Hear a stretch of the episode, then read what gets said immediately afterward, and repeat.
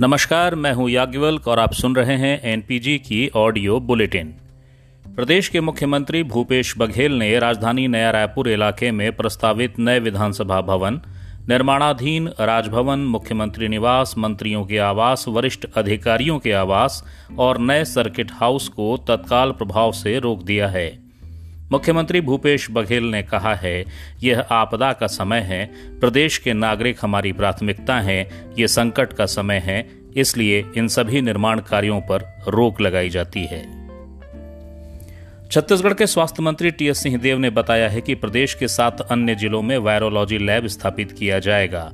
स्वास्थ्य मंत्री सिंहदेव ने कल कोरिया के बाद आज कोरबा के लैब का लोकार्पण किया। स्वास्थ्य मंत्री टीएस सिंहदेव ने बताया कि राज्य के जशपुर, चांपा, जांजगीर बलौदा बाज़ार दुर्ग, दंतेवाड़ा, बालोद और मुंगेली में भी वायरोलॉजी लैब खोले जाएँगे।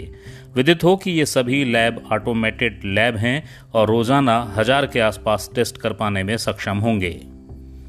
कोविड काल में रायपुर जिला प्रशासन ने मिसाल पेश की है। अनुकंपा नियुक्ति के लिए आवेदन प्राप्त होने के तीन दिन के भीतर आवेदक को जिला प्रशासन ने नियुक्ति पत्र दे दिया। ऐसे दो प्रकरण हैं। पहला प्रकरण आरंग का है, जहाँ पदस्थ कर्मचारी की कोविड से, जबकि तिलदा में पदस्थ व्यक्ति की सामान्य मृत्यु हुई। दोनों ही मामलों में आवेदन मिलने के तीन दिन के भीतर आश्रित को नौकरी दे दी गई। लंबे समय से गैर हाजिर पंद्रह पुलिस कर्मियों को बलरामपुर कप्तान रामकृष्ण साहू ने सस्पेंड कर दिया है। निलंबित होने वालों में एक सब इंस्पेक्टर तेरह आरक्षक और एक सहायक आरक्षक शामिल हैं। इन सब की ड्यूटी कोरोना काल में संवेदनशील जगहों पर लगाई जानी थी। निलंबित होने वालों में सर्वाधिक चार कर्मचारी पुलिस लाइन से ही गैरहाजिर थे। छत्तीसगढ़ में लॉकडाउन की वजह से संक्रमण की चेन टूटने में आशातीत नतीजे और रोज़ाना के घटते संक्रमण के आंकड़ों से साबित हुआ है कि लॉकडाउन प्रभावी रहा है और इसीलिए राज्य में लॉकडाउन सात दिनों के लिए और बढ़ाए जाने की ओर गंभीरता से विचार जारी है। बहुत संभावना है कि कल दोपहर बाद, जबकि राज्य के मुख्य सचिव कलेक्टरों से वीसी से जुड़ेंगे, उसके बाद जिलों से लॉकडाउन बढ़ाए जाने संबंधी आदेश जारी हो जाएँगे। और अब कुछ महत्वपूर्ण राष्ट्रीय खबरें। टीकों के संकट की खबरों के बीच नीति आयोग के स्वास्थ्य समिति के सदस्य डॉक्टर वी के पॉल ने बताया है कि अगस्त से सितंबर के बीच देश 200 करोड़ से ज़्यादा टीके तैयार कर लेगा।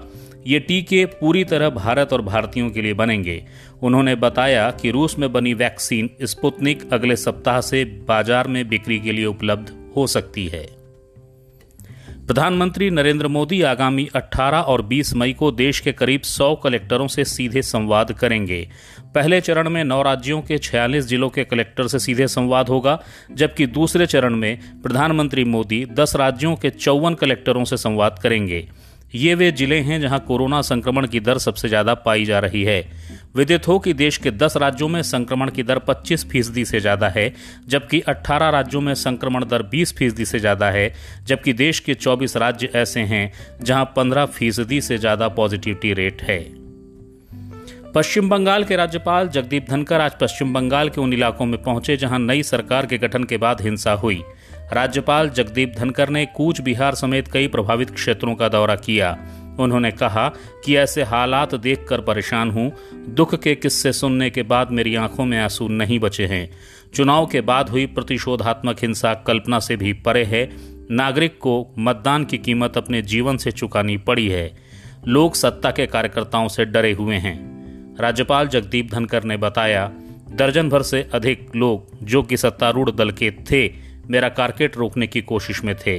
ये राज्य की कानून व्यवस्था के हालात हैं। और आज की खबरों में बस इतना ही। मैं कल फिर हाजिर होऊँगा नई खबरों के साथ। तब तक के लिए नमस्कार।